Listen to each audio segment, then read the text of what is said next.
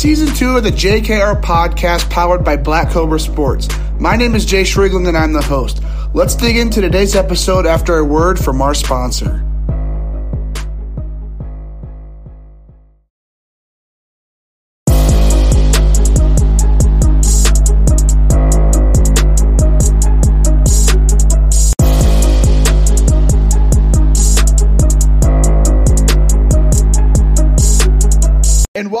Back to the JKR podcast. My name is Jayce Riegling and I'm the host. It is episode number two of the weekend as we had a great episode yesterday with Tyler Doanes, the IU uh, second baseman and leadoff hitter. Today we've got Maryland assistant baseball coach, Montreal Expos draftee in 2002, Matt Swope. This guy, he's responsible for building a great culture at Maryland, a team that's really taken over the Big Ten these past few years, having a great season so far as they're 8 0 heading into Friday.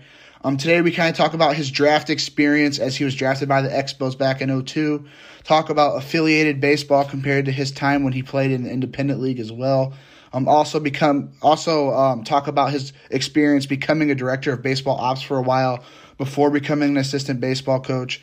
We also dig in a little bit to his planning of the new baseball stadium that Maryland is planning on building these next few years. Um, just dig into quite a bit of stuff around his career. Uh, so let's dig into the interview, and I hope you guys enjoy it.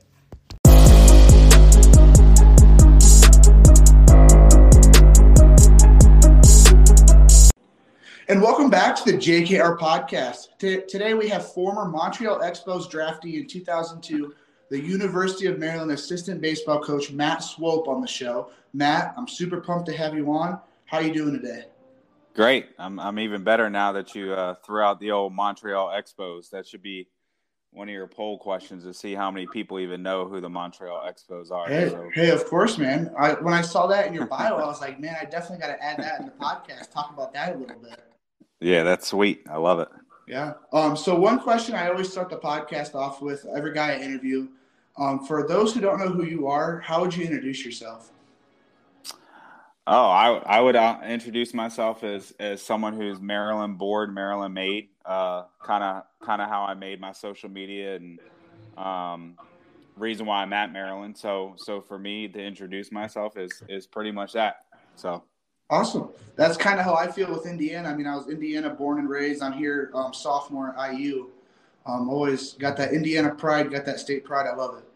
But um, it's funny that you brought up the Expos because that was actually some of my first questions I wanted to talk about. Kind of want to talk about that draft experience for you back there in 2002. Okay. So um, obviously the MLB draft it didn't get as much publicity as it does now. I assume back in 2002. So can you take us through your draft experience?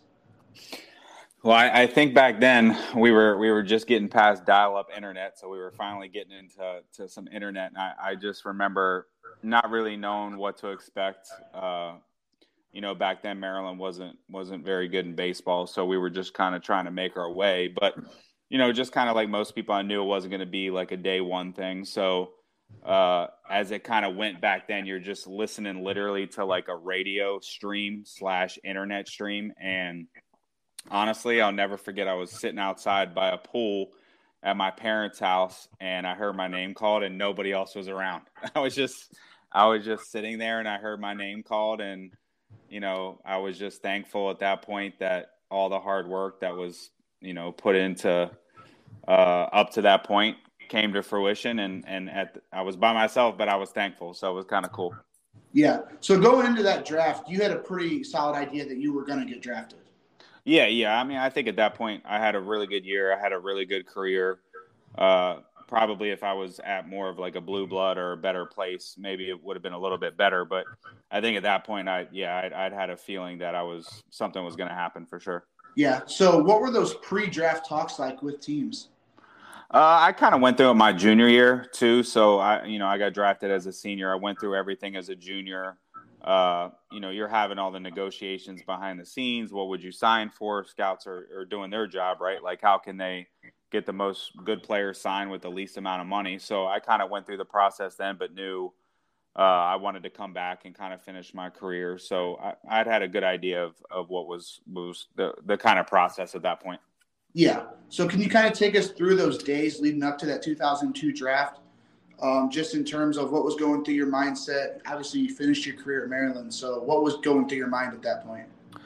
Yeah, I think then everybody it was a little bit earlier, so everybody's kind of almost still in season. It was right at the beginning of of of kind of like the NCAA tournament and all that different type of stuff. So mostly back then we were out of it at that point. You're just going to work out for teams, pre-draft workout stuff, which which is still kind of happens today a little bit, but um, it was a little bit archaic compared to today. But just you know, you're just trying to feel yourself out. You don't really know what to expect. Uh, the internet wasn't really a thing. Twitter wasn't a thing. Social media wasn't a thing. So there's so much mass amounts of information today. It was just a little bit different then. But um, just just you're trying to work out for as many teams and and try to impress and get into yourself in a good position. Yeah, yeah. So obviously you've seen quite a few Maryland guys get drafted at your time there. So what's kind of the difference that you think they're experiencing nowadays with social media compared to when you got drafted? Uh, I just think overall, like we're just a better program. Uh, since I've been here the last ten years, it's just you you you have more respect. So the brand of baseball, uh, you know, even when we were in the ACC the last couple years, being in the championship game and making you know two super regionals, you know, switching over the Big Ten. Uh, I just think overall, the more that your program has a better reputation, uh, the more exposure that guys are going to get, the more respect they're going to get, and all that. So uh, definitely just you know just the publicity and just the the rising of the program has helped everything as a whole. Yeah. So after that draft there in 2002, you get drafted in the tw- is it the 22nd or 24th round? Oh man, I don't even remember. No. I, am I'm, I'm still I'm still shocked that you're even talking about my oh, experience. No, I, mean, I, I, found it, like I was like, yeah. man, I got my first Montreal yeah. Expo coming on the show today, man.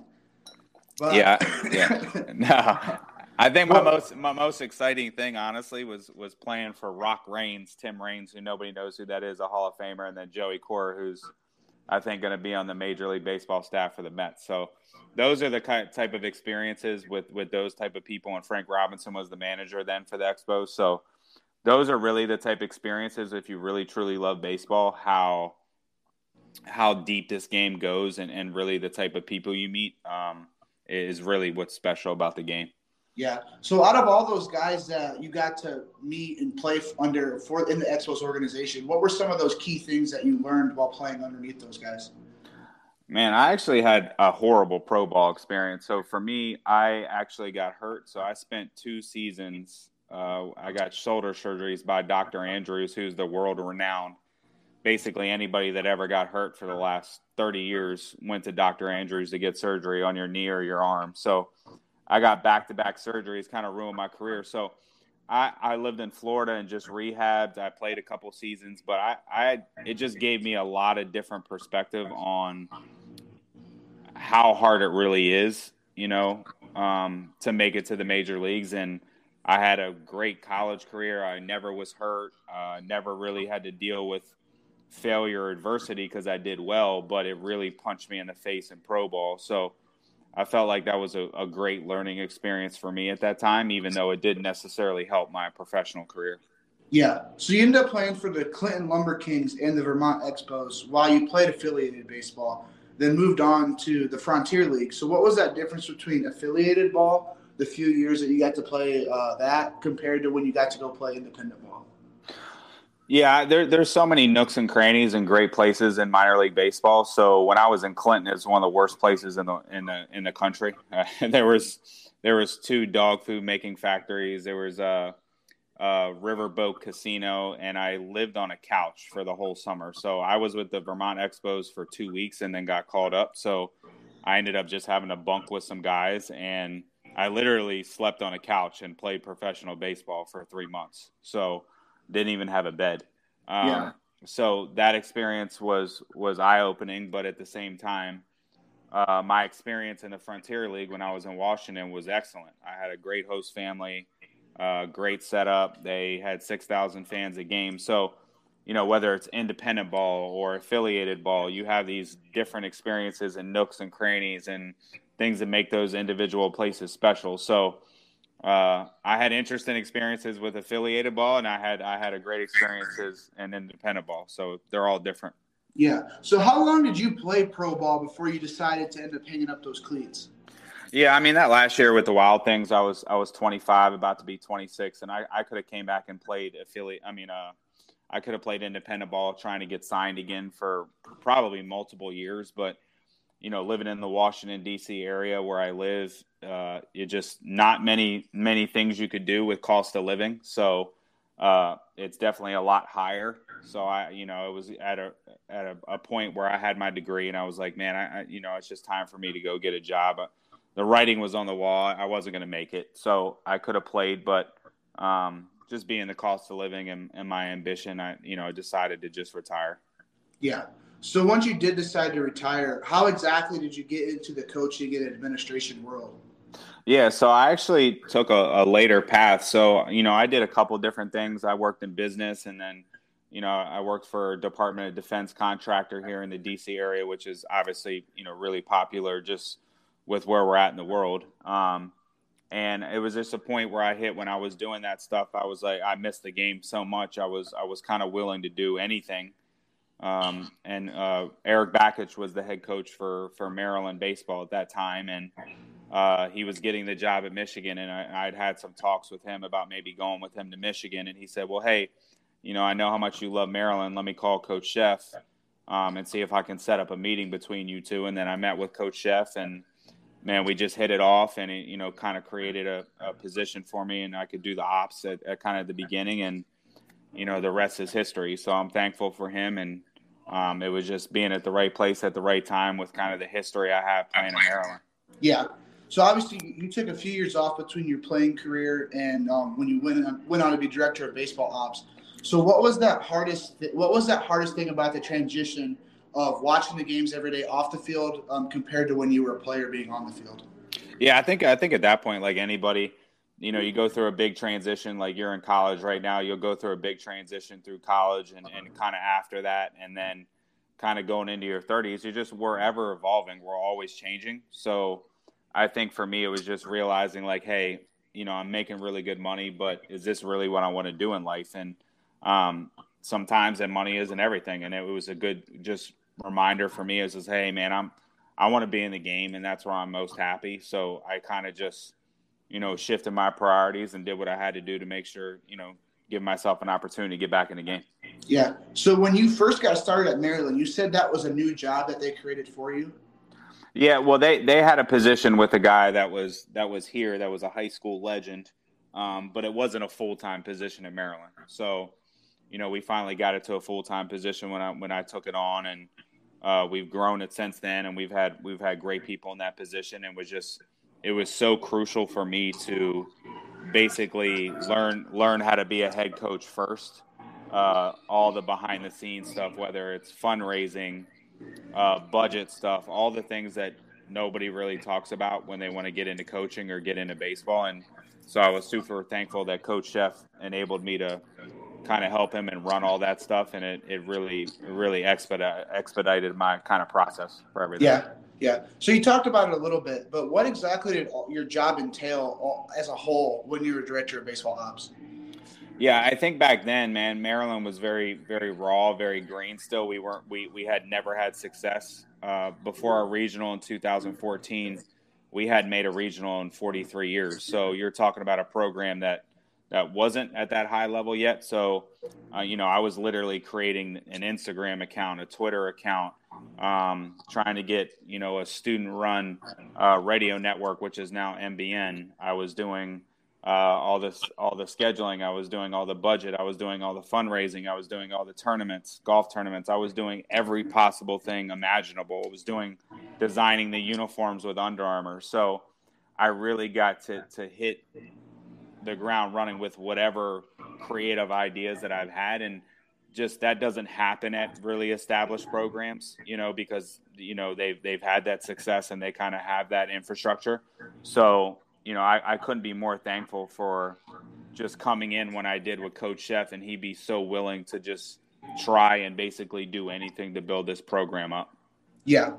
So, being director of ops, were you um, uh, were you at practices as well in games? Like, were you coaching as well during this time?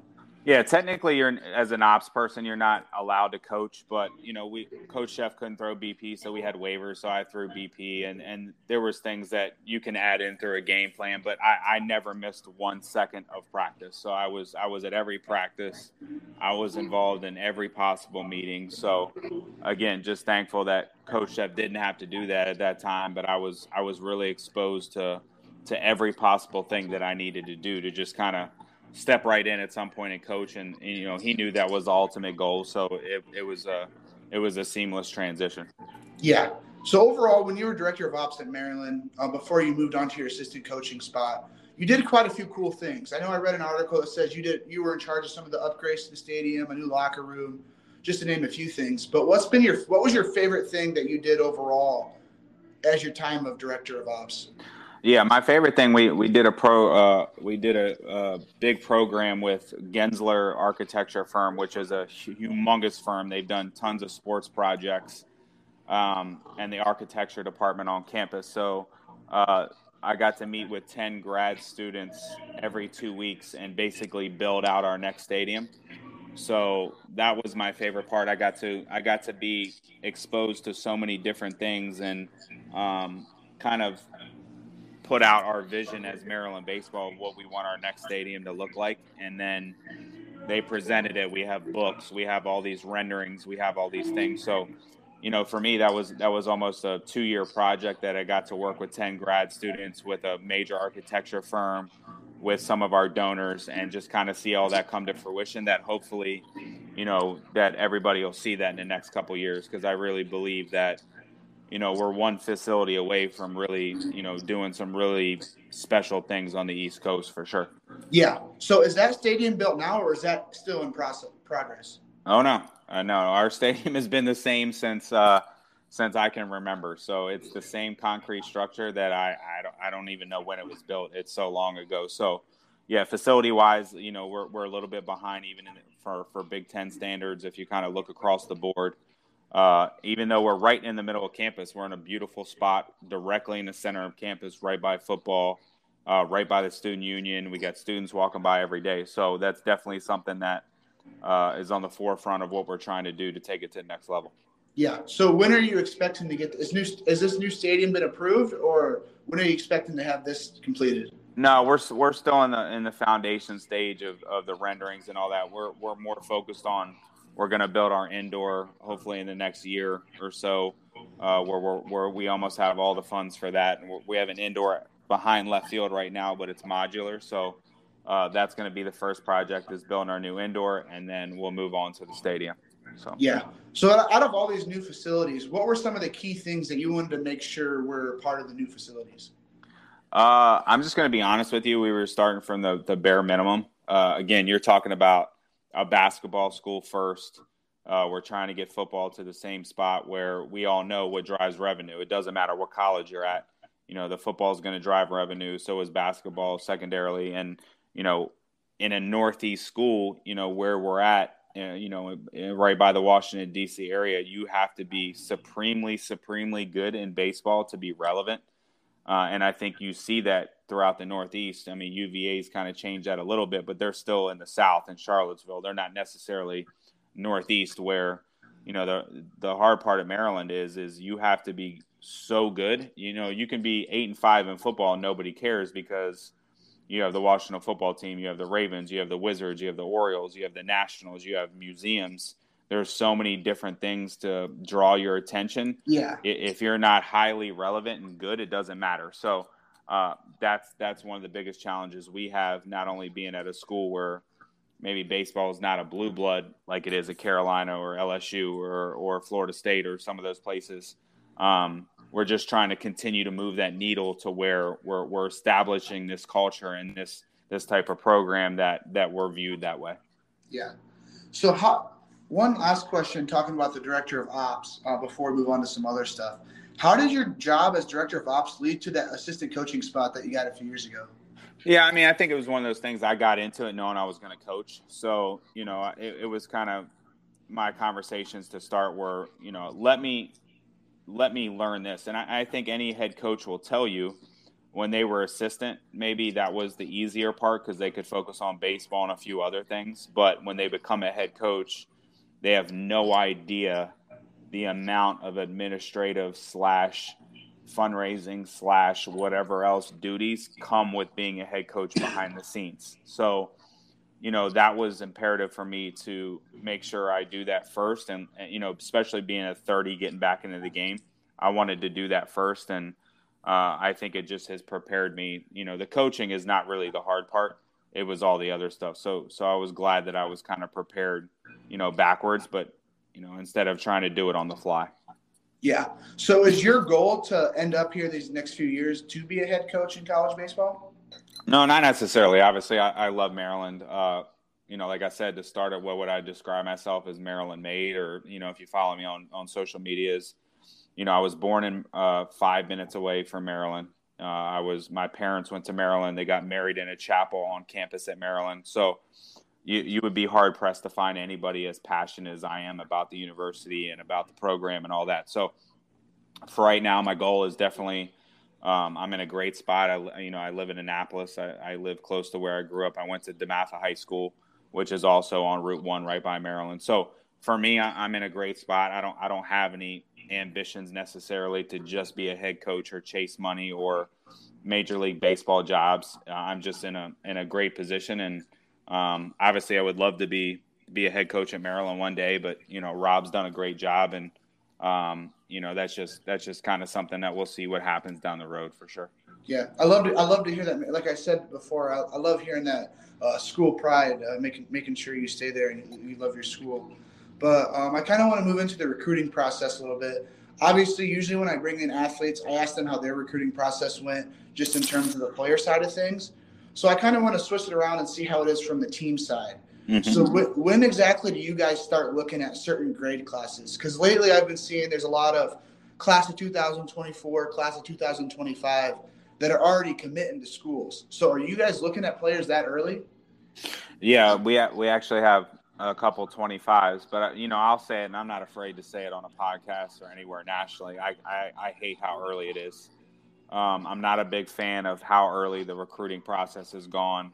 Uh, we got eighth graders committing to some schools, and, and I just I, I don't I don't think it's necessary. So we'll see how it goes. But at the same time, people need to understand that you know I'm you know this is my job and you know my livelihood and, and how I pay my bills and my, my kids and all that stuff. So if you don't kind of recruit that way, if you're not doing it, you know, you could be kind of left behind, even though I don't necessarily totally buy in and agree with how early it's gone. So, yes, unfortunately, you know, we do have 24s, we do have 25s, but I'm hoping the NCAA or, or something that we can move towards kind of pushing it back a little bit just because, you know, I think eighth graders and freshmen in high school should be worried about where they're going to class and – enjoying their experience, not necessarily trying to pick a college.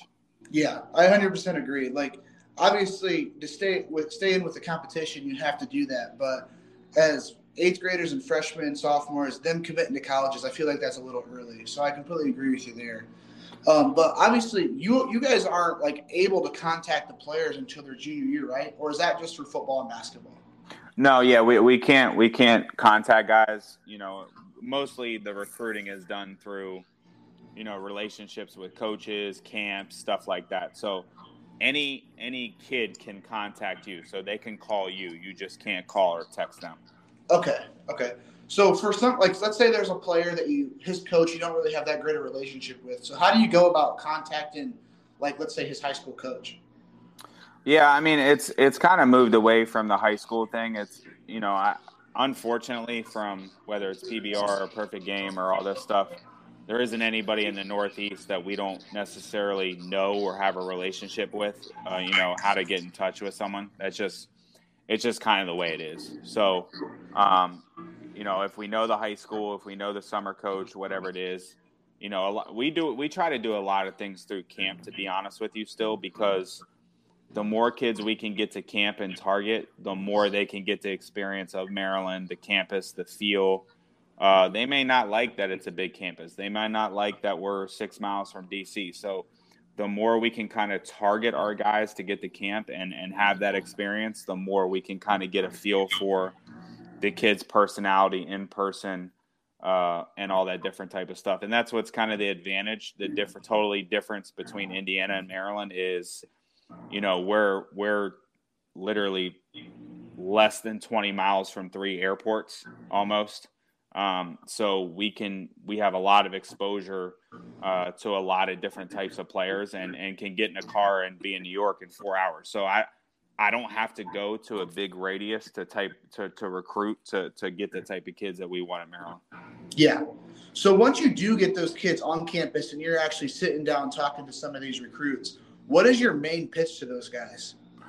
I'm just trying to find competitors. To be honest with you, we're we're more of your like your blue collar type of program. If you're not going to compete, you can't play for us, and that's just what it is. I'm we're Northeast people in general are aggressive. We're competitive, and that's that's kind of how our program is. So, first and foremost, we're identifying competitors. Uh, whether you're playing me in ping pong or you want to go out in my backyard and play basketball, I want competitors. I don't care what you're doing in the classroom, whatever. So, that's always going to be number one for us. We we do the recruiting process probably a little bit differently. Uh, which I'm, you know, I'm not going to talk much about. We, but we try to delve in more into the character and and try to really figure out what makes the kid tick. Um, you know, after my first conversation about, you know, recruiting about Maryland, I'm not selling Maryland. I'm not selling Under Armour. I'm not selling facilities. I'm trying to really understand what makes this kid tick. Why is he competing? What drives him? And I'm really trying to understand about the kid. And I, I think that resonates um, with a lot of the guys that we get here. Yeah. So I think you touched on this here a few minutes ago. But what would be the hardest thing throughout the entire pro- the, the entire recruiting process? What do you find is like the hardest thing?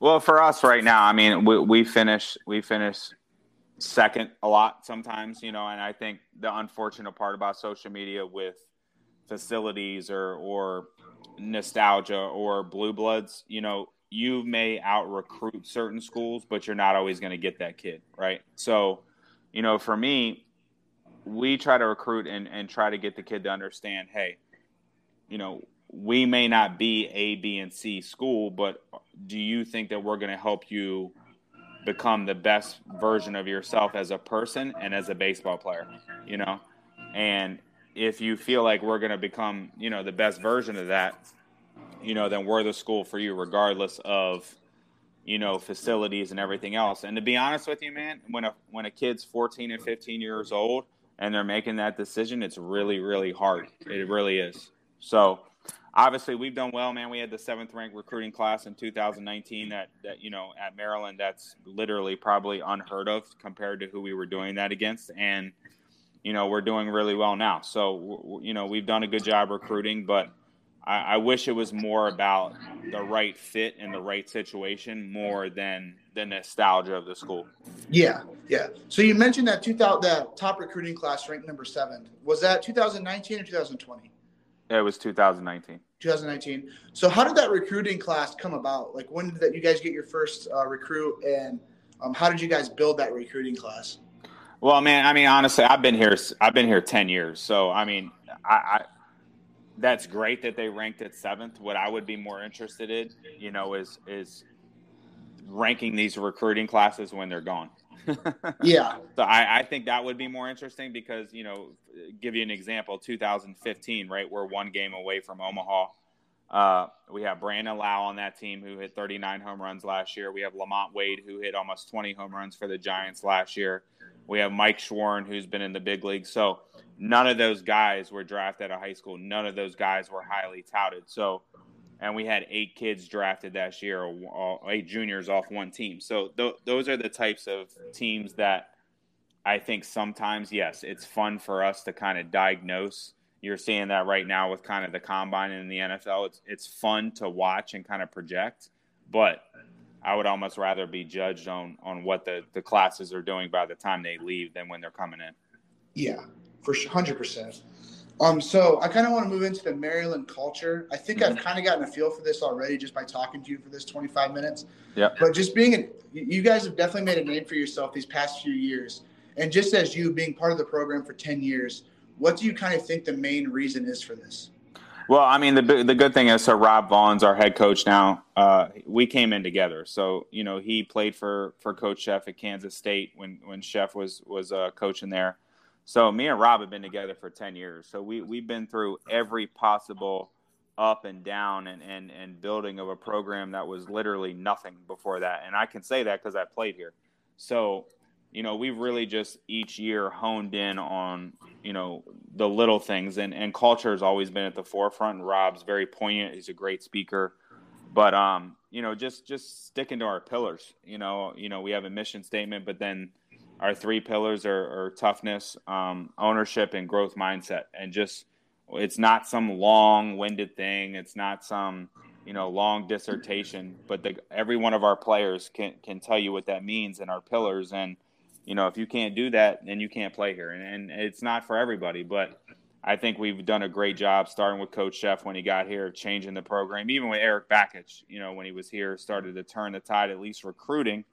But we really didn't have success until he left and Coach Szefc came. And just to now really honing in on the small details and and and just having where actually someone respects that the fact that Maryland's coming into play, you know what you're going to get every single day. Yeah. Well, I mean, you guys are definitely you guys are definitely the top the talk of the Big Ten this year. I mean, I remember going through the preseason rankings of each position, and I think I mean I believe I saw like a, a Maryland guy in the top ten, top fifteen for almost every position. Yeah, I mean, like I said, that's that's all you're trying to do as a program is bring in really good kids. You're trying to build depth, and you're trying to to build it where you're not having a few good players. You're you're building it so if someone goes down or really your your seven, eight, nine can still can still do something to help you win a game. Yeah. So let's transition a little bit. Um, I saw in 2010 you were nominated for Man of the Year. Is that correct? Yeah, I, have done a lot for cancer over the years. So my my sister died of cancer in her 30s when I was in my 20s. Um, so it was something that hit hard, you know, for me. My mom has the same cancer my sister died of right now. So it was always something that I, I transitioned a little bit with the kids versus cancer because, listen, how, how can you not be uh, really heartfelt about kids with cancer? So we've done a lot with that organization uh, with Chase Jones, who started that out of North Carolina. Uh, we try to. I'm an ambassador for them still, and um, you know, I've done a lot with the LLS, which is the Leukemia and Lymphoma Society, which which I was nominated back then. So you know, as busy as I am, I'm just always trying to understand, you know, where I came from and what I've been through and, and just try to get the guys sometimes out of themselves. You know, it's hard for an 18 to 22 year old kid that's never really been through anything to understand that, you know, a kid with cancer or someone with cancer um, is not really in their mind frame when they're in college. So we try to do a lot of different charity events to, to make sure the guys stay grounded. Yeah, and I saw you raise over a hundred thousand dollars. Yeah, I mean, I think from at this point, man, it's it's been you know two, three, four hundred thousand at this point, from the LLS to Kids versus Cancer, all that stuff, man. We we've poured our hearts into just trying to raise every single dollar we can. So we we've raised a lot, and it's not even really about the money, but you know we we've tried to do the best we can to just help in whatever way we can. Yeah, I, lo- I love to hear that type of stuff. Uh, but just to end off the podcast, I want to move into Maryland made hitting. Mm-hmm. So obviously, you said that was that's been your social media handles. Um, so what exactly is Maryland made hitting? Can you kind of explain that for the listeners who don't know exactly what that is? Yeah. So so for me, I, I really started that early on. Uh, was more for recruiting. I felt like in college baseball, and even still to this point, you don't see a lot of day to day in and out of college baseball. You don't see a lot of video I think social media has definitely helped with that, right? But you don't see a lot of day to day video or content from people that are coaching or doing it. So for me, it was like, hey, what can I do differently from a recruiting standpoint to show kids what we're doing? And that's really how it started. Uh, it's kind of taken on a different life of its own with, with the hitting Twitter hashtag stuff and me getting roped into some of this other stuff. But really, that was my premise and why I did it at first. And, you know, listen, I'm, I'm a baseball fan. I love baseball. I can talk baseball. It's not for everybody. Not most coaches aren't on there because that's not them. You know, for me, when I post stuff, it isn't to get likes. I don't care what people think about me. Trust me, you have no idea how much backlash I get on a day to day basis from a post but I don't really care. I mean, I'm I'm here to, you know, expose our program in a positive way. I'm here to help people, help coaches, and try to just put out decent content so we can move the game forward. So that that's really why I do it. It's it's not really anything other than that, but that that's kind of how it started back in the yeah. day. Yeah. So the, the website says there's online training as well. So has it beca- kind of become its own separate entity besides helping Maryland recruiting? You know, I I, I kind of did the same thing. I just I just built a website just in case, you know, that I wanted to do stuff for for not necessarily for recruiting or I didn't know it was going to take me. And honestly, since I built the website, I haven't done one thing with it just because okay. I don't have the time. So for me, no, there there isn't anything that I've done. There's there's plenty of websites out there that uh, will post drills, will will post content, we'll do all that and, and have it be like a paid service. Um, right now, I just I don't have the time for that. My my pro clients that I work with, um, it's not a moneymaker for me. It's it's mostly Maryland guys that I just want to see them, you know, fulfill their dreams and be good. So I don't know what that's going to be down the road. You know, if if I had somebody that could do a lot of that stuff, it could probably, or somebody that was good with marketing or video or stuff, I probably could do a lot better. But you know, right now I'm just just kind of focused on what I got going on with the team. Yeah, of course. And then you talked about your pro clients. So do you still do you still train Brandon Lowe and LaMonte uh, Wade in the off season? So I, you know, obviously I still keep in contact with Brandon, but you know he's done a great job with Hunter Bledsoe, who's his agent down in Nashville, and he lives down there, and that's kind of his main point of contact. So, you know, I, I don't I don't talk a lot of specifics with Brandon Swing.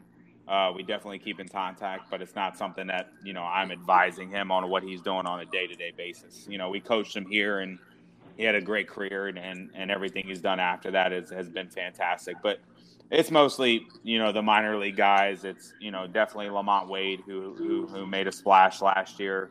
Um, some other pro guys, you know, major league guys that have come through um, that come and hit that didn't go to Maryland. So uh, that's kind of just something that becomes organic through social media and all that. But we we basically have an open door policy. We had. I mean, Jeff McNeil, I think it was like four years ago. Jeff McNeil came and hit here in off season. So we kind of have an open door policy whether you played in Maryland or not. And anybody wants wants help, I'm I'm happy to help them. Yeah. So when you're when you're training with those pro guys, obviously they've been training for years and years, um, just baseball wise and hitting. What are some things that you kind of focus on with professional guys other than what you would when you're actually teaching somebody how to hit?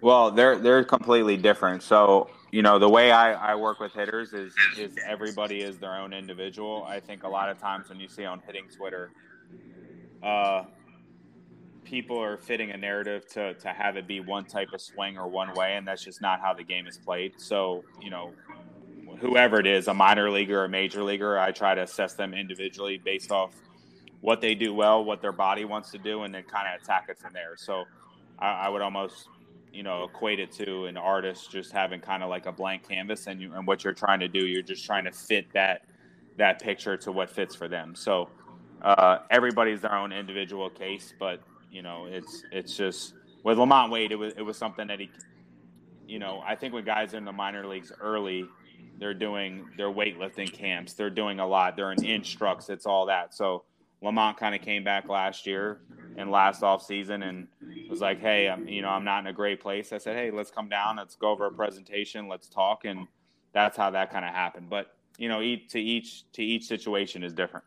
Yeah, yeah. So you mentioned Brandon Lowe's agent there a few minutes ago. So with you being a big part of the, the baseball program and you having guys drafted, um, are you dealing with advisors and agents at all? Yes.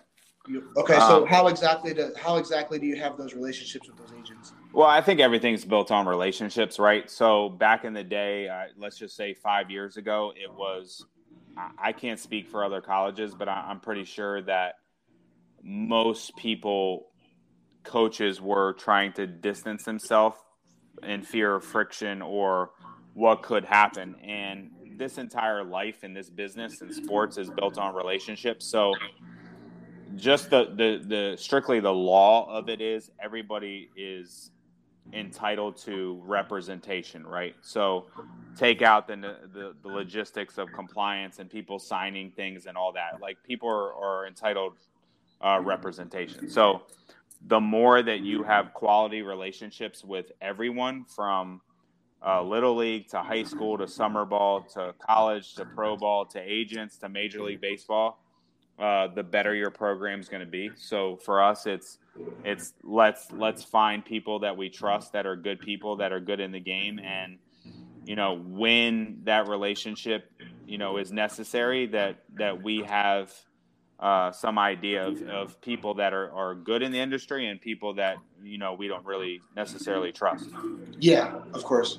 Like i said like that's one of the main reasons i started the podcast was just to build relationships with agents coaches players because i'm trying once i graduate here from iu i'm hoping to become an mlbpa certified agent so that's just been a dream of mine for a very long time so back when i started the podcast probably about a year ago that was one of the besides the goal of helping uh, just provide marketing for baseball, help, helping players uh, build their brands and just showing themselves off through a podcast.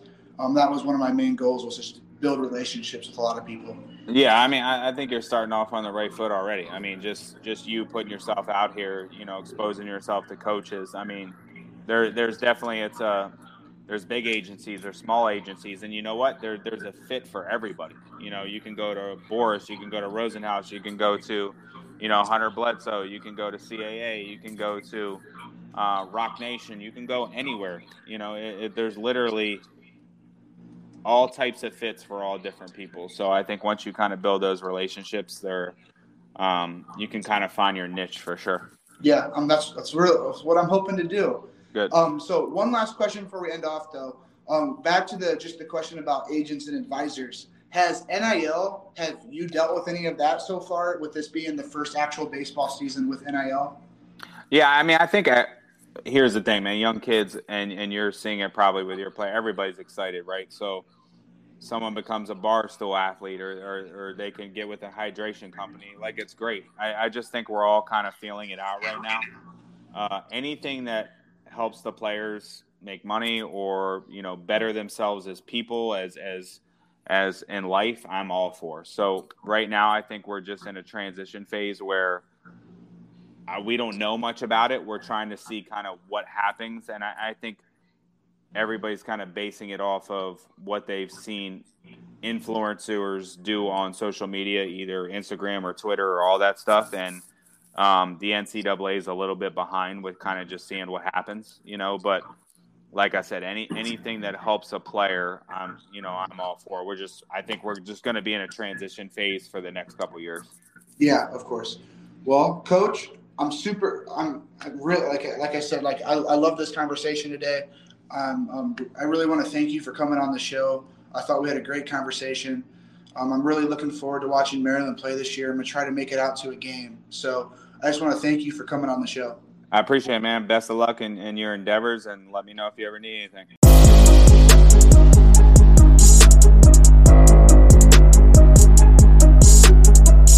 And there we go, another great episode in the books. I just want to thank Coach Swope for coming on the show today. I really enjoyed that conversation.